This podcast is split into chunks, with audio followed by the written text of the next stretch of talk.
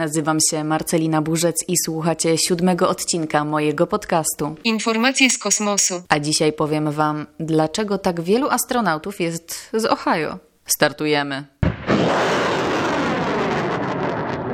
Kalifornia, Nowy Jork, Teksas. Z tych stanów pochodzi najwięcej astronautów. Wiadomka, dostęp do szkół, wysoko rozwinięte miasta, dostęp do oceanu, dużo napływowych ludzi, więc konkurencja, ambicja. No a pytanie brzmi, dlaczego aż 24 astronautów pochodzi z Ohio, północno-wschodniego stanu, o którym wiemy tyle, że jest.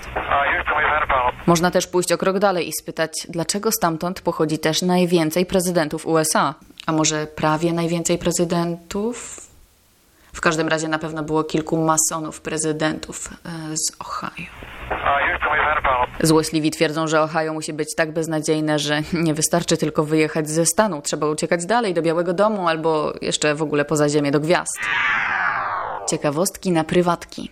To właśnie z Ohio pochodzą bracia Wright, czyli pionierzy lotnictwa. A Cleveland, czyli jedno z największych miast stanu, było pierwszym na świecie, które zostało oświetlone elektrycznie. No więc nic dziwnego, że niektórym zapala się lampka geniuszu. Dewiza stanu Ohio to z Bogiem wszystko jest możliwe. I to też jest dobra afirmacja. Pierwszy człowiek na orbicie Ziemi miał na imię John. John Glenn. Jest o nim dokument na Netflixie. On też był z Ohio. Z podcastu powinniście też już wiedzieć, że skoro był pierwszy, to był w ekipie Mercury 7. Bądźcie czujni. Ja was jeszcze spytam. I, i dojadę was z niewiedzy. Po orbicie był Księżyc i Neil Armstrong. Poskakał sobie po nim e, tam 20 lipca 1969 roku. No i tego się nie spodziewaliście. Neil też pochodzi z Ohio.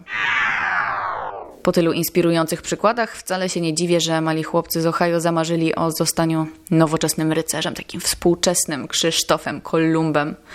A i dziewczyny też. A więcej o kobietach w NASA opowiem Wam w następnym odcinku.